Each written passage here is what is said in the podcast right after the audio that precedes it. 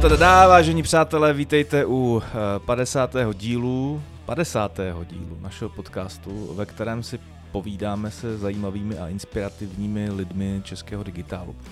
Moje jméno je Michal Mládek, podcasty WebTop 100 moderu od samého počátku a jsem moc rád, že si tady můžeme pomyslně připít, aspoň tedy kávou, raní, na eh, takový první významnější milník. Eh, naše podcasty eh, od začátku podporuje magazín Marketing Journal, No a mým dnešním hostem je Dominik Píchal. Dobrý den. Dobrý den, děkuji za pozvání. Dominik je zakladatelem a CEO e-shopu, který jistě všichni dobře znáte, je to Grizzly.cz. Eh, ještě jednou vítejte, já jsem rád, že ta 50 vyšla eh, takhle pěkně na vás.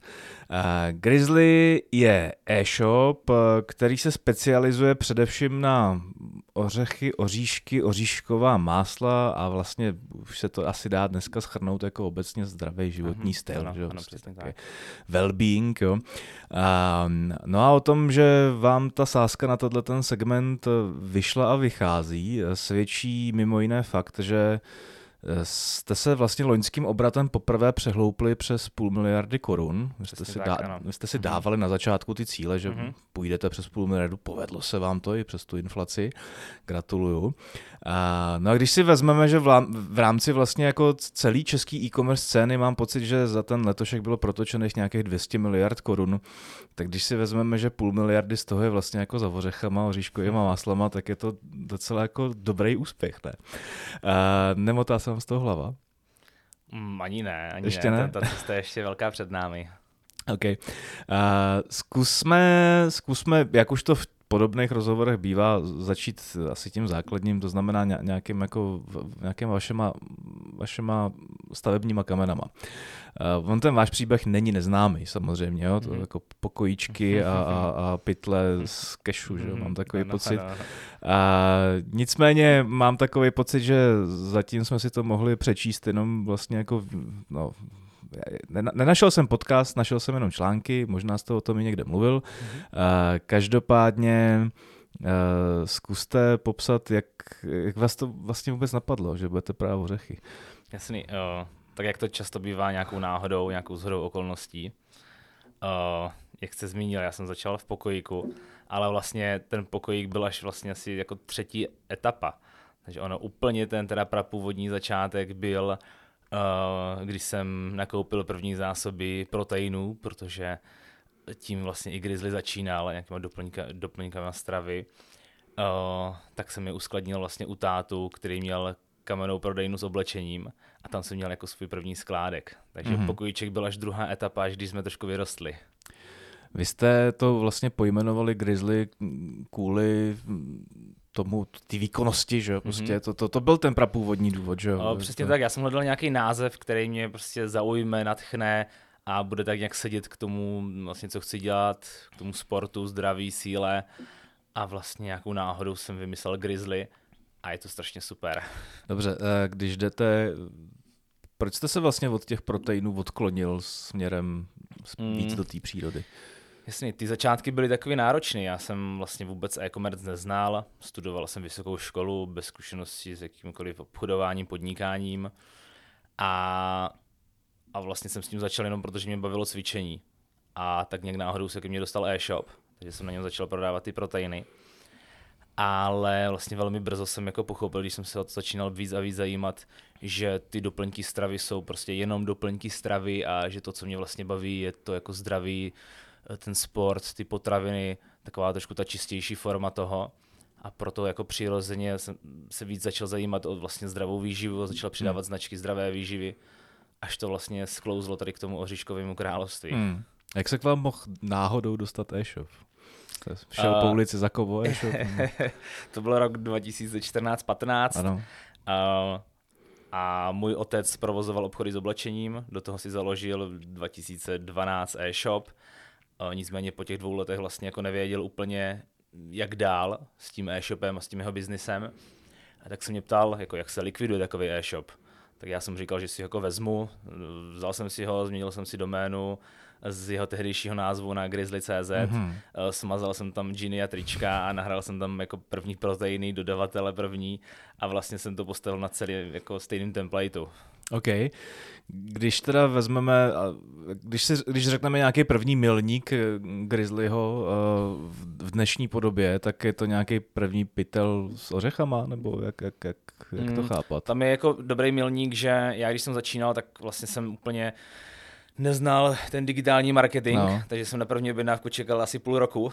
Byl jsem z toho dost nervózní, proč nepřichází, proč není návštěvnost na webu. Takže pro mě byl docela ten první milník, kdy opravdu jako přišla nějaká první relevantní objednávka. Uh, ale nějaký druhý milník, tím, to, to, co víc Grizzly představuje, byla vlastní značka Grizzly. Mm-hmm. Když jsme začali teda, jako když se k nám dostal nějaký pytel ořechů, začali jsme si přebalovat do vlastního brandu Grizzly a začal jsem na tom víc přemýšlet nejen jakoby na o, jako obchodní platformou, ale vlastně nad tím, jako, že bych, jsme jednou mohli být výrobce a vlastně na tom, jako co se tomu, čemu se říká nějaký D2C. Mm-hmm.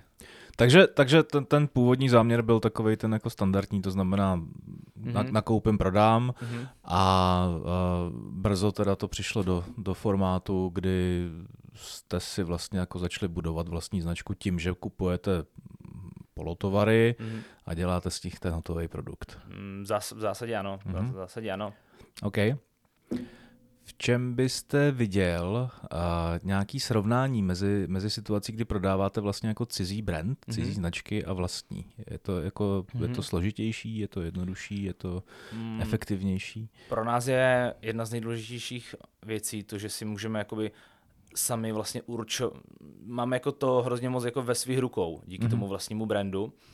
A tomu, že vlastně ten náš jakoby celý logistický řetězec je jedno z našich poměrně teď jako už vybudovaných know-how, takže je to strašně důležité, že my jsme schopni prostě ovlivňovat tu kvalitu té vstupní suroviny, tomu, jak to zabalíme, jaký vlastně tomu dáme celý ten příběh, proč ten produkt například dovážíme, proč ho vyrábíme. A jsme jako v mnoha ohledech vlastním pánem a to nám strašně i pomáhá v té rychlé době toho onlineu vlastně se přizpůsobovat novým trendům, novým produktovým nějakým trendům, takže to je vlastně to jako hrozně důležité. Do této fáze jste se museli nějakým způsobem dostat a dospět do ní. Mm-hmm. A určitě to není tak, že takhle jste luskli prstama a, a z fáze, kdy prodáváte, prodáváte cizí produkty, najednou jste otevřeli mm-hmm. prostě jako mm-hmm. fabriku na, na balení mhm. ořechů mm-hmm. a, a dělání a různých másel a podobně, k tomu se chvilku dostaneme. Jaký byl ten postup, jaká byla ta cesta k tomu, k tomu mm-hmm. kde, kde jste dneska, mm-hmm. k té půl miliardě?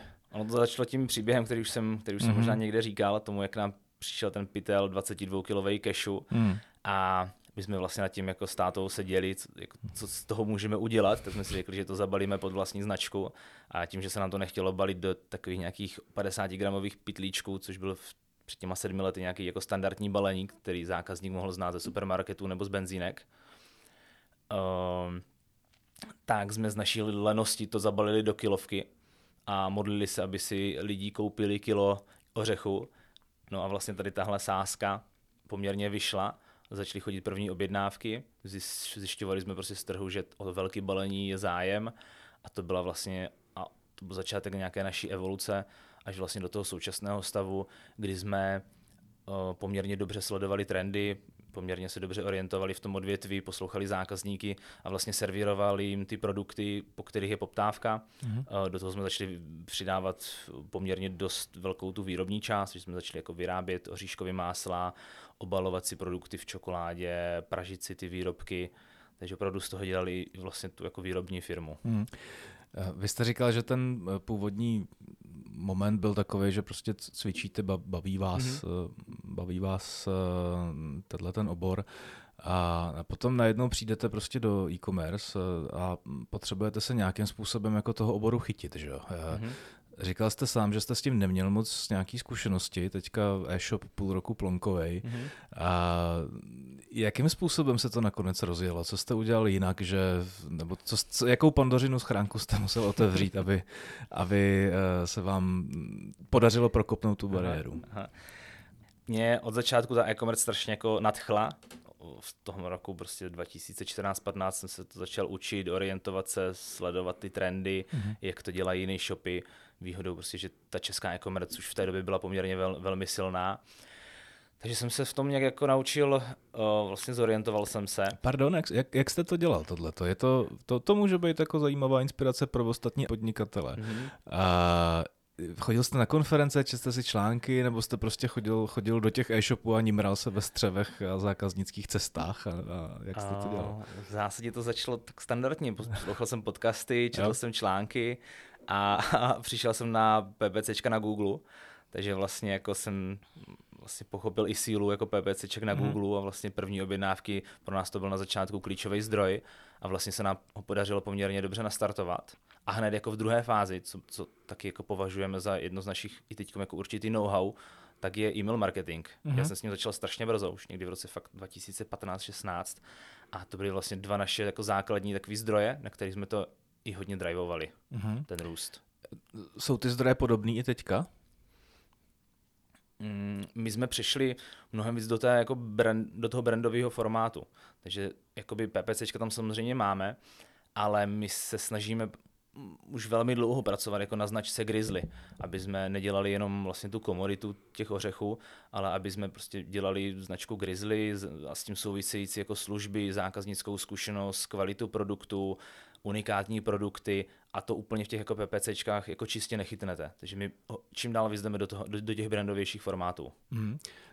Zkusíte to trošičku eh, rozklíčovat, respektive eh, co, co vám v té brandové reklamě, v tom mhm. budování té značky mm-hmm. pomáhá nejvíc?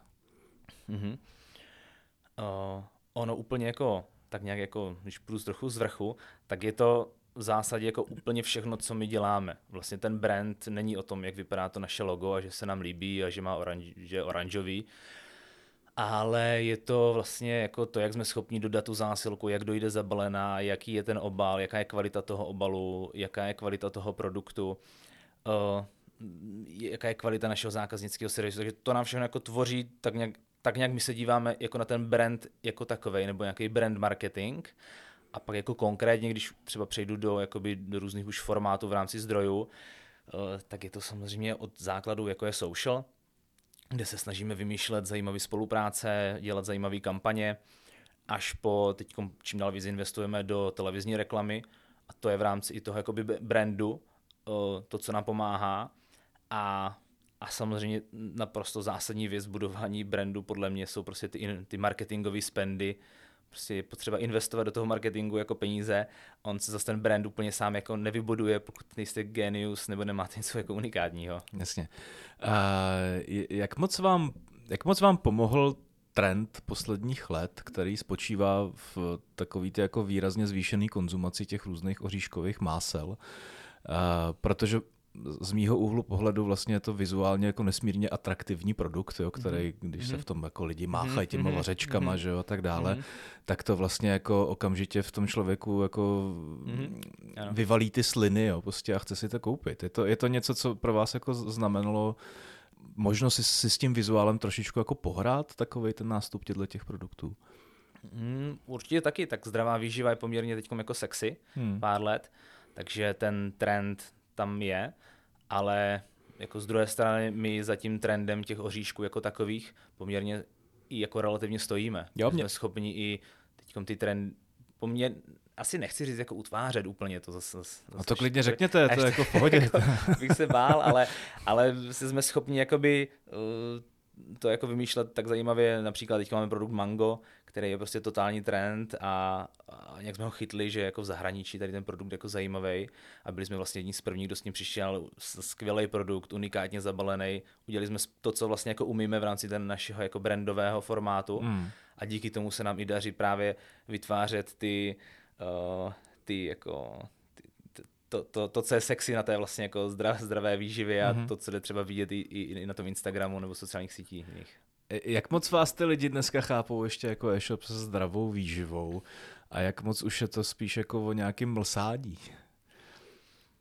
No, to je jako otázka, no se to dost No spíš mě zajímá, jak to jako komunikujete, jo? Jestli, jestli furt ještě tam je takový ten akcent na, tu, na, na to, že zdravý život, mm-hmm. a nebo už se tam spíš jako, nebo, nebo mhm. spíš jde, jdete po těch jo. jako nízkých půdech. Mhm. Ne, já jsem to měl vždycky od začátku nastavený tak, že my jsme se nesnažili nikdy říkat vlastně jako, co je dobrý a co je špatný, mm. jestli lidi mají být jako vegan, nebo mají jíst jenom ro, nebo jenom maso, to jsme tam jako nikdy neměli, takže ta naše role byla hodně v tom vytvářet vlastně tu, tu výbornou nabídku, zákazníkům dodávat informace a vlastně trochu to rozhodnutí nechat na nich, jestli se vydají tou jako cestou zdravější nebo super zdravou nebo spíš toho jako mlsání, my tam jako máme všechno.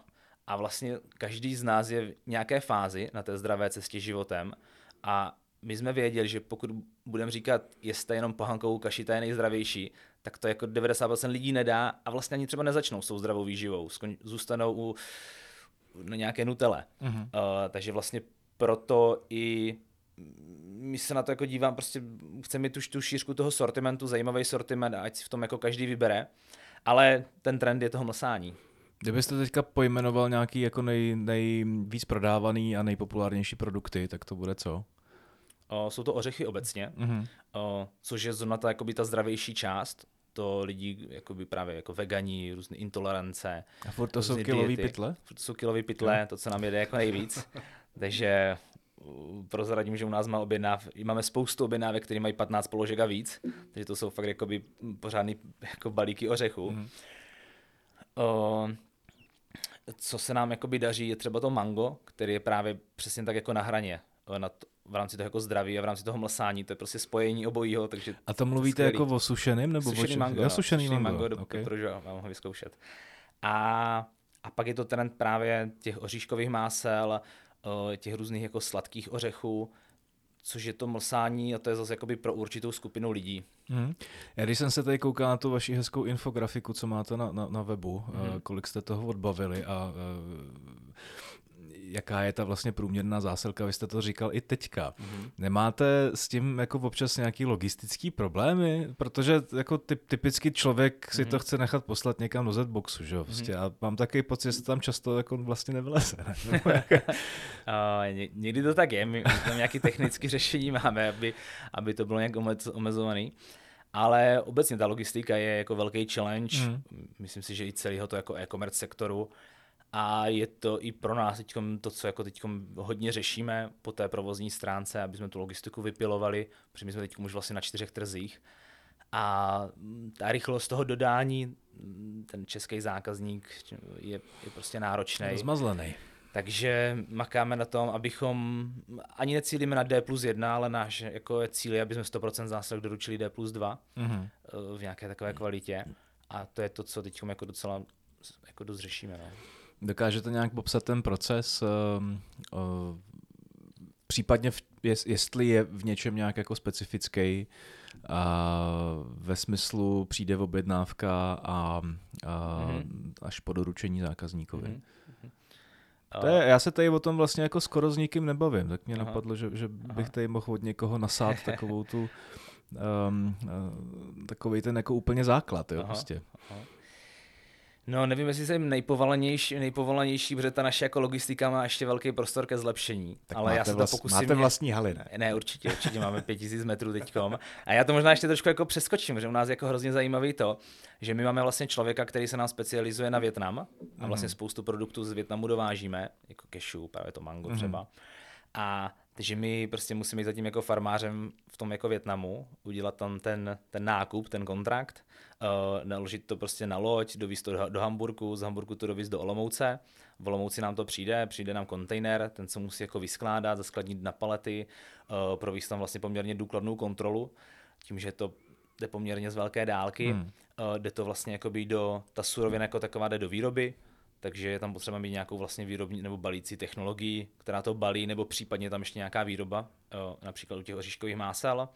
Takže nám to jde přes nějakou výrobní halu, eh, potom to jde vlastně do logistického centra, kde se to skladuje eh, a postupně se to vlastně doplňuje do takzvané pikovací části haly, kde prostě už jsou jakoby pikeři a pikerky a na základě těch objednávek vlastně jako běhají po skladu, kompletují ty objednávky, říkám, máme poměrně velký, těžké objednávky, takže ten proces je relativně jako náročný. Hmm. Uh, ta objednávka se vypikuje, potom to rozlišujeme podle zemí, do které to jde, takže to jde jakoby různými pásy.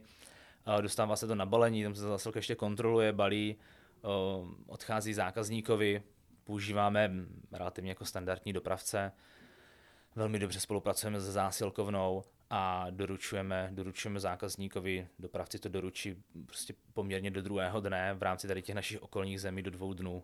To hmm. tam je od toho předání. Když vám ty vlastně prvotní suroviny chodí takhle přes celý svět, mm-hmm. musí, ano, ano. podle typologie toho, co prodáváte, a jaká je tam jako úmrtnost? Kolik toho vyřadíte ve chvíli, kdy vám to z toho Hamburku při, přijede uh, v tom kontejneru?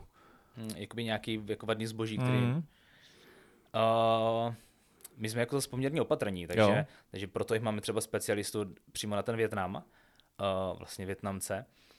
A, takže jako si to hodně jako kontrolujeme předtím a vlastně jako musím zaklepat, žádný jako fuck up tady s tím to se nám nestal. Byť na tom trhu těch příkladů existuje poměrně dost, kdy místo jako teda té suroviny přišlo kamení ale my jsme v tom jako dost opatrní.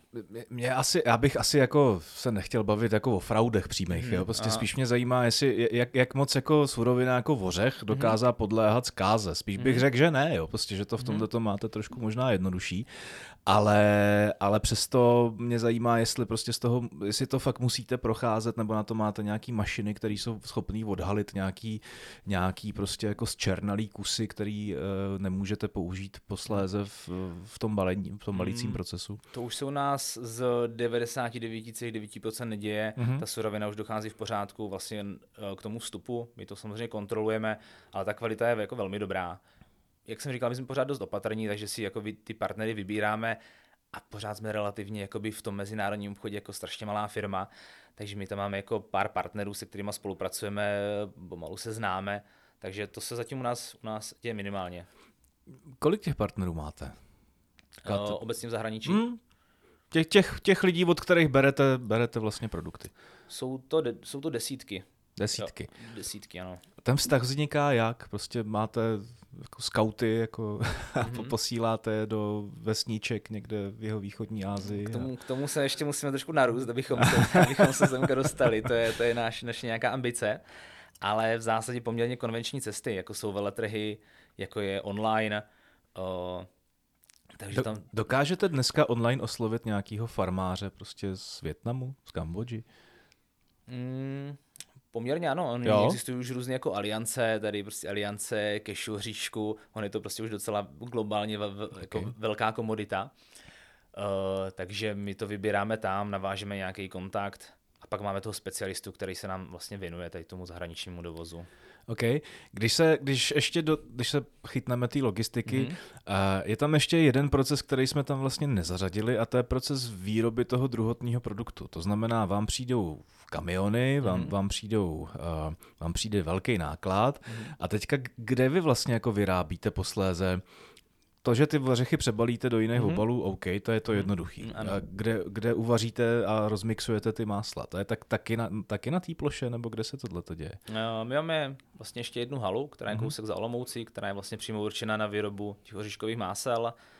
A normálně potravinářská výroba. Potravinářská prostě. výroba, okay. kam prostě přijdou komodity, uh, jako jsou arašidy, jako je čokoláda, jaký, jako jsou různé eh, alternativní sladidla a tam je potom nějaký vlastně výrobní proces, kdy se to míchá, praží a mm-hmm. plní a vlastně tak to vzniká. A tam odsaď tyhle ty připravené produkty ano, ano. jdou zpátky ano, do ano. Přesně tak, tam je hotový do, do produkt, ten se potom převáží vlastně na to logistický centrum, tam se to i zabalí v té výrobě, převáží se to vlastně do logistického centra, kde se to skladuje, buď v paletovém regále, po případě jde rovnou mm, nebo v nějakým jako postupu do, těch, do toho vlastně pikovacího skladu. Hmm. Kolik vás teďka je v firmě? Lehce přes 150. 150 dohromady. Mm, ano, okay. ano. A poměr takový ty jako manuální práce mm-hmm. versus mm-hmm.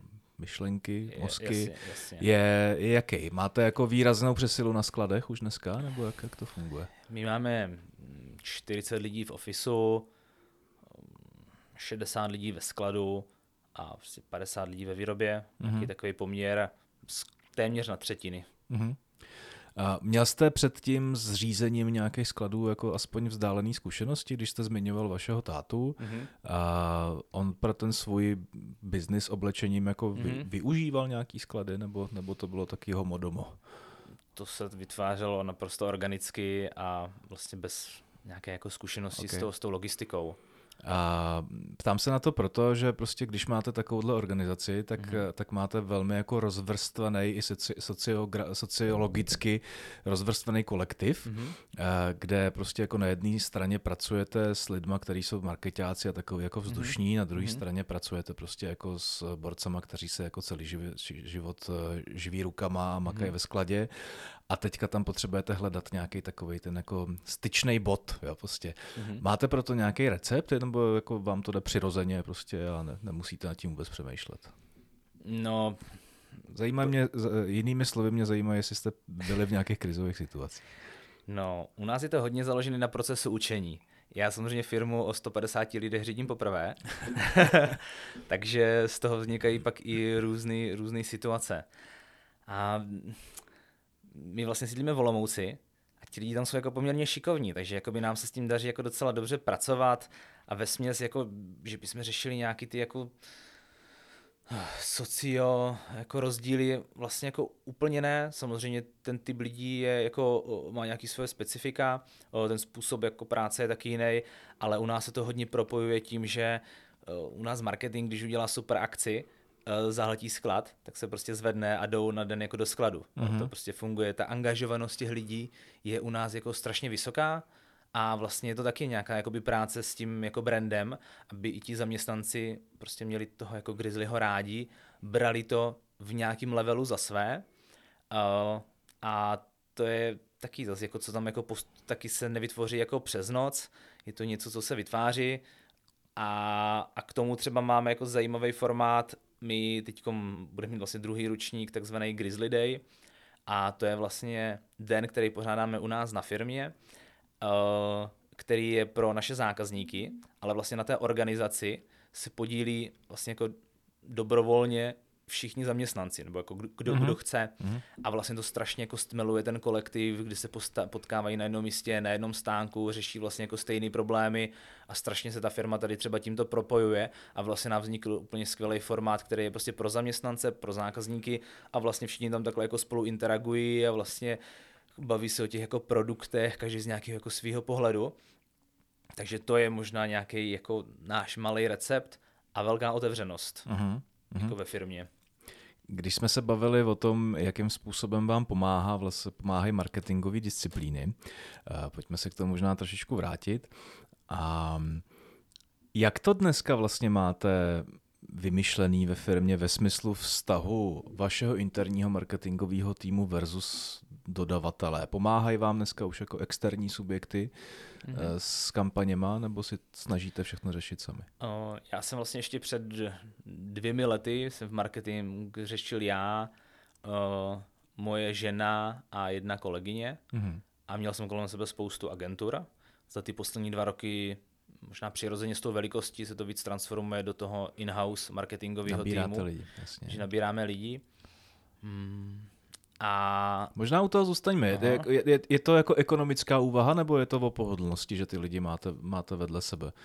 Už, vám, už, už jste narostli do té míry, že ten, že ten náklad jako je ospravedlnitelný na toho interního člověka? O, taky a plus jakoby ty další efekty, typu, že uh, ten člověk, který tam pracuje in-house, sedí tam jako denně, někde nad tím denně přemýšlí, tak vlastně jakoby mohou vznikat zajímavější vlastně nápady, zajímavější řešení.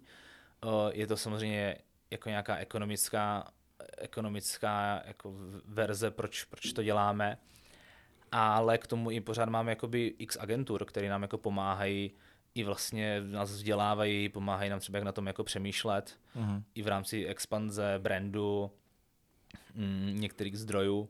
Co vlastně od té agentury očekáváte? To je vlastně jako hodně velký téma letošního, loňského, příštího roku. Taková ta změna vlastně jako um, očekávání od uh, vašich dodavatelů ve smyslu, v souvislosti s nějakou jako pokračující mírou automatizace, umělé hmm. inteligence a tak mhm. dále. Co by pro vás mhm. ta agentura dneska měla především dělat? Uh, no, být v té rovině jako toho strategického hmm, strategického rozhodování nebo jako pomáhání nám vlastně k dosahování z těch jako strategických cílů a vlastně dodávání nám těch technologií, toho jako know-how, těch zkušeností, který vlastně jako načerpali. Nehledáme od nich to, že na za nás jako budou klikat PPCčka. Jo, to vlastně jako určitě ne. Takže spíš vlastně, aby jsme jakoby jedni z prvních byli u jako technologií, aby nám jako umožňovali přístup do různých beta verzí a abychom prostě v tomto jako byli napřed. Mm-hmm. Takže hodně vlastně takový nějaký ten strategický rozvoj tam očekáváme mm-hmm. od nich. Takže potřebujete spíš nějakou jako sadu konzultantů na jednotlivý obory, než nějaký hands-on lidi dneska už? Mm, v zásadě ano. V mhm. zásadě ano, protože my jsme byli schopni ten náš jako interní marketingový tým prostě obsadit prostě skvělými lidmi, kteří ty kampaně prostě výborně spravují, prostě se skvělými výsledkama, PNOčkem. Uh, ale samozřejmě chce to mít ten pohled zvenčí, aby nám řekli, hele, Google bude spouštět tady tohle, teď máme možnost takové jako komunikace s zákazníkem, takže to vlastně jako očekáváme od té agentury, že nám, že nám vlastně bude dávat takové jako hinty z toho jako, jako asi mezi globálního vlastně prostředí. Hmm.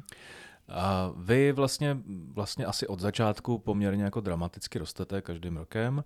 A jak, jak, co pro vás vlastně znamenaly ty, ty změny, které byly hodně navázané na a, ochranu soukromí uživatele, data, vlastně jako pracujete čím dál víc s čím dál menším balíkem jako dat a vědomostí mm-hmm. o mhm. tom zákazníkovi. Mm-hmm. Jak, jak, jak se s tím zatím bijete?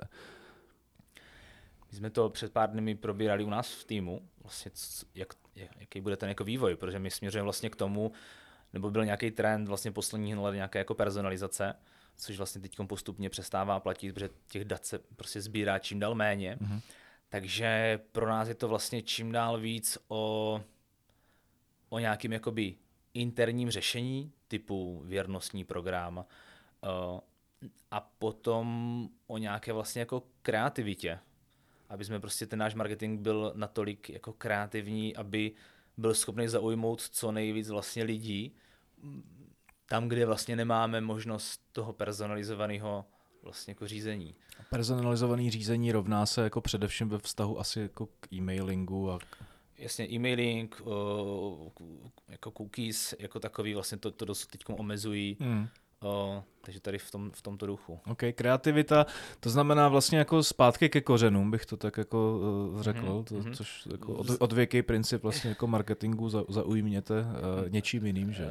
V, v zásadě ano, my prostě jako vy fakt teďkom, i když jsme se bavili o nějakým jako rozvoji budoucnosti, co si vlastně jako myslíme, co vlastně čemu bychom si měli věnovat, tak je to vlastně strašně moc založený, nebo vlastně ta debata byla o té kreativitě úplně jako ve všem. Jo? V copy, v PPCčkách, samozřejmě na socialu. Uh, to byla vlastně jako jedna ta, jeden ten důležitý bod a druhý bylo vlastně jako by nějaká schopnost využití jako AI. Jo, aby prostě my jsme nad tím jako přemýšleli, nějak jako pomáhali nebo dávali nějakou strategii ale samozřejmě si co, co nejvíc jako věcí pomáhali v rámci jako AI, mm. ať teď třeba aktuálně hodně skloňovaný vlastně chat GTP. Mm-hmm. Uh, je to něco, co už aktivně využíváte? Ne, nebo je to takový, jako že chceme dělat, ještě moc nevíme úplně jako jak, ale určitě budeme. Uh, myslím si, že to je pořád jako nějaký začátek. Uh, děláme takové věci, uh, já vlastně jako nevím, no, co vlastně v rámci toho AI tam jako řešíme, no. Jestli jako by se dalo říct nějaký automatizovaný překládání textu, jestli mm-hmm. je AI, jo, vlastně pomocí třeba Deeplu. Hmm. Je, je to, to, to, je vlastně jako strašně dobrý point tohleto, protože vy, vy jste v Polsku, jste hmm. v Maďarsku, hmm. eh, Slovensko? Slovensko. Aha. Hmm. A plánujete někam teďka se vydat dále? Uh, hodně řešíme to Polsko-Maďarsko, kde jsme relativně čerstvě, hmm. takže velký fokus tam ale v zásadě ta naše ambice je vlastně jako fungovat nějakým středoevropským, z delšího hlediska evropským trhu. OK. Um, ten překlad nebo ten, ten, mm-hmm. ten mechanismus prostě jako překlopení toho webu do jiného jazyka mm-hmm. a obecně jako nějaká, nějaká lokalizace reklamního sdělení mm-hmm. je vlastně jako hrozným, hrozným painem občas, že Prostě to mm-hmm. zná jako naprosto jinak musíte mluvit na uživatele v Polsku a úplně jinak na uživatele mm-hmm. v mhm. Maďarsku. Mm-hmm. S tím Slovenskem si asi nějaký rady jako budeme ano. vědět, že prostě, ale, ale tyhle ty dvě země, byť se zda jednoduchý, tak mm-hmm. jako moc jednoduchý nejsou. Jak na to jdete? Uh... No, jdeme do toho tak, že si uděláme, že vlastně proč jsme vstoupili Polsko-Maďarsko, udělali jsme si nějaký základní průzkum, jestli hmm. se tam vůbec jako ty oříšky jako jedí nebo ne, ne, ne, nebo ne. Takže nám z toho vyšlo, že, že poměrně jako se ten zákazník chová stejně, co se týče nějakého jako směřování k tomu, jako k těm zdravým potravinám. Uh, nastudovali jsme si nějaké marketingové metriky, kolik nás to tam bude stát na ten rozjezd. A pak ta lokalizace jako samotná, jsou to překlady, je to vlastně jako člověk in-house, který musí být pro ten trh alokovaný. A vlastně spoustu věcí tak nějak jste právě schopni jako automatizovat jako v rámci toho začátku, typu prostě konverze měn, platební metody, to je jako jednoduchý. Takže vy ten trh nějak spustíte, ale pak vlastně nastává jako spousta té práce, jako vlastně s, s čím v roce 2023 jsme schopni toho zákazníka vlastně oslovit jako cizí no firma na zahraničním trhu, uh, s nějakou omezenou znalostí uh-huh. a tam jako nastává vlastně podle mě to jako strašně rozhodující, kdo nám to ten trh pomáhá rozvíjet a vlastně jak jsme schopni se tak jako nějak jako možná nacítit na toho jako zákazníka, na ten, jako, ten lokální feeling tam mít, aby to prostě bylo uvěřitelné, aby to bylo autenticky ta naše komunikace, aby ty produkty dávaly smysl. A to vlastně teď na tom jako hrozně makáme. No. Mm, je to tak, že si potřebujete nutně do té firmy nabrat někoho, kdo je z té země, nebo, nebo to dedikujete na člověka, který prostě jako je schopný manažer a je vám jako jedno, jestli tam to lokální znalost je nebo není? My toho jednoho lokálního člověka vždycky chceme, mm-hmm. už z praktických důvodů, zákaznický servis, překlady, takže všichni tady tohle ten člověk na začátku musí obsáhnout sám. Uh, Docela ostrý. Jo, jo, jo. Ale i na tom Polsku, který je super těžký, se nám to tak jako velmi pomalu, ale jako nějak daří, takže my trpělivě prostě pracujeme s pricingem, zkoušíme marketingové zdroje, eh, máme přehled o konkurenci, máme prostě šikovného člověka, který nám to vlastně pomáhá, pomáhá rozvíjet a, a, neděláme to nijak megalomansky a postupně ten trh nějak jako rozvíjíme. No, jak, jak složitý je pro firmu vašeho charakteru, která už vlastně jako v, v našich měřítkách je jako vyrostlá a velká, jak složitý je vlastně držet se jako na té úzdě uh, a, a ne, nespendovat jako zbytečně velký peníze mm-hmm. a nesnažit se tam udělat jako rychlou díru do světa v tom zahraničí. Mm-hmm. Uh, my máme poměrně dobře propracovaný náš jako vnitřní reporting, mm-hmm. jak na úrovni jakoby vlastně celofiremního přehledu, tak na úrovni jednotlivých marketingových kanálů. Uh, a vlastně tím naším jako cílem je být zisková firma, a my podle toho se vlastně jako musíme chovat. Takže my to fakt jakoby online řešíme, jestli prostě do toho trhu pustíme tento týden jako o 50 tisíc víc ne, jako ne, uh-huh. nebo nepustíme. Uh, například co se týče jako Maďarsku, krásný příklad, kde se nám prostě výborně daří, kde jsme si jako dali na tento rok nějaký plán nákladů, marketingových investic a, a tržeb a to se nám daří prostě jako velmi přesahovat, že my prostě agilně do těch zdrojů, které jsou efektivní s dobrým PNOčkem, dáváme jako víc za víc peněz za ten trh vlastně jako rozvíjíme. Jako, mhm. takhle jako jednoduše se nám to daří na Maďarsku, na Polsku nám prostě tady tahle strategie nefunguje, takže tam spíš jako hledáme jiné cesty, než jako klasický zdroj typu, typu PPCčko. Mm-hmm. Dovedete si představit, nebo má, máte někdy nějakou jako záklopku, kdy, kdy si řeknete, hele, Polsko nejde, stahujeme se, kašleme na to, nemá to smysl, koukneme se jinam? Mm-hmm. A my jsme si dali tento cíl na Polsku vlastně zhruba 20 milionů, mm-hmm. který bychom tam chtěli udělat a abychom vyšli jako v nějakým malým plusu z pohledu vlastně, když odečteme náklady na prodaný zboží, dopravu, marketing, tak tam chceme být jako malinko ziskový a pokud se nám to povede, tak v tom budeme pokračovat, protože my samozřejmě v této fázi máme sami nový zákazníky, ale ten náš biznis je poměrně dobře retenční, třeba v Česku, Slovensku, takže my víme, že se nám to jako v čase pak začne jako vracet, začne být právě jako zajímavý médium toho, toho mailingu a pak díky těm jakoby objednávkám, které už nám přijdou prostě jako z non-paid zdrojů, jsme schopni čím dál víc investovat do placených a tu databázi teda zvětšovat a pak vlastně jako růst. Uh-huh. Takže okay. to je nějaká naše strategie, ale pokud uvidíme, že nám to nejde a že na tom budeme ztrátovit, tak, tak, tak to zavřeme. Vy jste si v Česku docela jako dobře osvojili tak takový metody influencer marketingu, spolupracujete, spolupracujete s influencerama, máte poměr, jste poměrně viditelný mm-hmm. prostě v rámci tohoto prostředí. Eh, jak se to dá replikovat do těch zemí, které až tak úplně jako ne, neznáte, respektive ne, neznáte to podhoubí, mm-hmm. prostě jako mm-hmm. asi, asi si dokážete představit, jak tam budete prodávat, ale mm-hmm ale do, docela si typnu, že velmi těžko budete jako znát jakýko, jakýhokoliv maďarského influencera. Prostě. A je to, to, ně... to je pan prezident. je to něco, co, je to něco, co uh, přijde na řadu až později, nebo se snažíte jako tyhle ty, uh, tohleto vytěžit už od začátku? O, je, je to určitě v rámci naší jako strategie při tom vstupu na trh i spolupráce s influencery. Mm-hmm. Ale samozřejmě ta, to postavení jako no-name brand je mnohem těžší, takže vy, když oslovujete nějakého influencera, který má půl milionu sledujících, tak vám na 99% neodepíše. Hmm.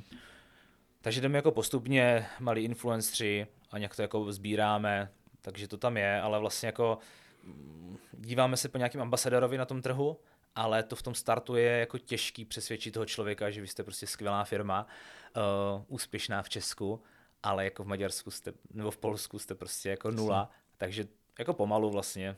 Aha.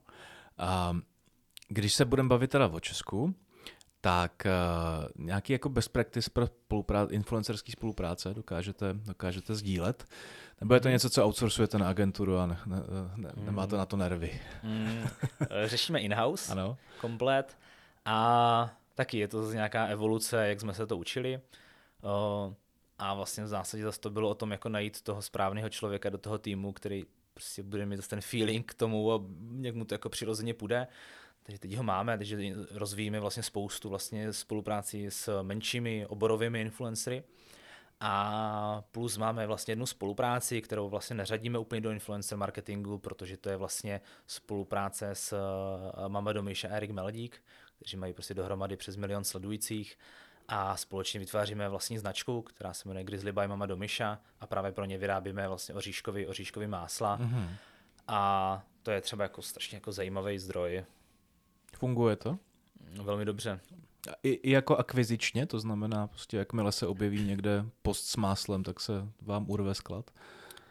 Uh, poměrně ano. Jo, jo, jo, okay. Máme fakt velkou sílu, fakt prostě ta jejich komunikace je velmi autentická, už to dělají vlastně dlouhou dobu. Uh, takže to nám funguje velmi dobře. Mhm. Samozřejmě je to aplikovatelné jenom v České republice. Ještě se možná zastavme eh, ve finále toho rozhovoru u webu jako takového. Eh, zajímá mě, jaký máte vlastně přístup k rozvoji tohohle toho základního stavebního kamene. Jestli prostě jako je to živoucí mechanismus, který, nebo živoucí organismus, který se musí neustále někam posouvat, nebo prostě funguje, nešahejte na to. Mm-hmm. No, uh, je to rozhodně živý organismus, velmi živý. Takže my vlastně jako neustále ten web vyvíjíme z, z nějakého jako UX, UI o, řešení, vlastně, abychom udrž, zvládli tu, tu, tu zvýšenou ná, nebo rostoucí návštěvnost, abychom reagovali na, na trendy, na chování zákazníků. Takže ty investice, které jakoby plynou směrem do webu, jsou poměrně zásadní. My to mhm. jako dobře víme, že nám to dělá hlavní biznis a neradi bychom něco podcenili. Uh, ale samozřejmě IT je prostě extra složitá disciplína a v nějaké fázi v rámci toho jako e-commerce může být jako hodně rozhodující. Uh, jo, pokud to nemáte jako dobře vlastně jako vyškálovaný, tak vlastně pak i těžká expanze uh, a vlastně všechno se to od toho jako docela odvíjí. Jo. Děláte si nějaký jako průběžný průzkumy, nějaký MPS a takovýhle věci, nebo, mm-hmm. nebo se mm-hmm. obejdete bez toho? Uh, měříme to teď čím dál víc. Mm-hmm. To navazuje vlastně na tu naši jakoby, strategii té širší komunikace v rámci jako televize, rádia. Takže vlastně měříme jako, jako před, po, uh, jsme i teď jako launchovali vlastně novou komunikační kampaň, takovou trošku hravější, trochu jinačí. Uh, takže poměrně to měříme, měříme NPS, měříme net loyalty score, takže docela i tady jako tohle je pro nás vlastně jako klíčová metrika. Díváme se na to, uh, jak se nám daří vlastně jako na retenci, jak moc se nám zákazníci vrací, jaký je jako mezi objednávkama jako vlastně jako doba. Takže poměrně hodně se orientujeme i na tu, na tu retenci a vlastně na tu zákaznickou spokojenost, prostě ten náš biznis je retenční. Kdy nastala nějaká jako chvíle, kdy jste si nejvíc drbal hlavu ve smyslu čísla prostě přestávají nějak vycházet a potřebujeme s tím něco dělat? O, obecně rok 2022 byl extra složitý. Takže válka, inflace. Válka, inflace, prostě i, i, i ta reklama poměrně jako dost zdražuje, nebo veškeré ty vstupy zdražují. Takže to bylo jako hodně těžké a my jsme v roce 2022 jako hodně pracovali na tom, abychom prostě našli efektivitu eh, všude, kde je, takže jakoby i samozřejmě ozdravná kůra, možná uh-huh. pro spoustu firm. Uh, na, ale takže nám se to jste... daří, my to máme jak v tom jako DNA, že prostě musíme být jako soběstačná firma, takže my jsme prostě jako dost makali na tom, abychom nedělali jako neutráceli, nevím, miliony třeba na sociálních sítích, jak se nám, jak jsme někdy během covidu byli schopni takže jsme se jako schovali jako dost racionálně v tom. Takže z toho obligátního jako PNOčka se stal nějaký jako svatý grál v tom loňském roce, jo? Mm, jako PNOčko ano, um, v zásadě ano, jako mohli bychom říct, že prostě PNOčko je pro nás jako základní metrika. Pak jsou samozřejmě různý jako podpůrný a v rámci jakoby různých zdrojů máme jako různé metriky, no, takže ale jakoby nějaká za celý marketing, prostě nějaký PNOčko k tržbám, který nám musí vycházet. Hmm.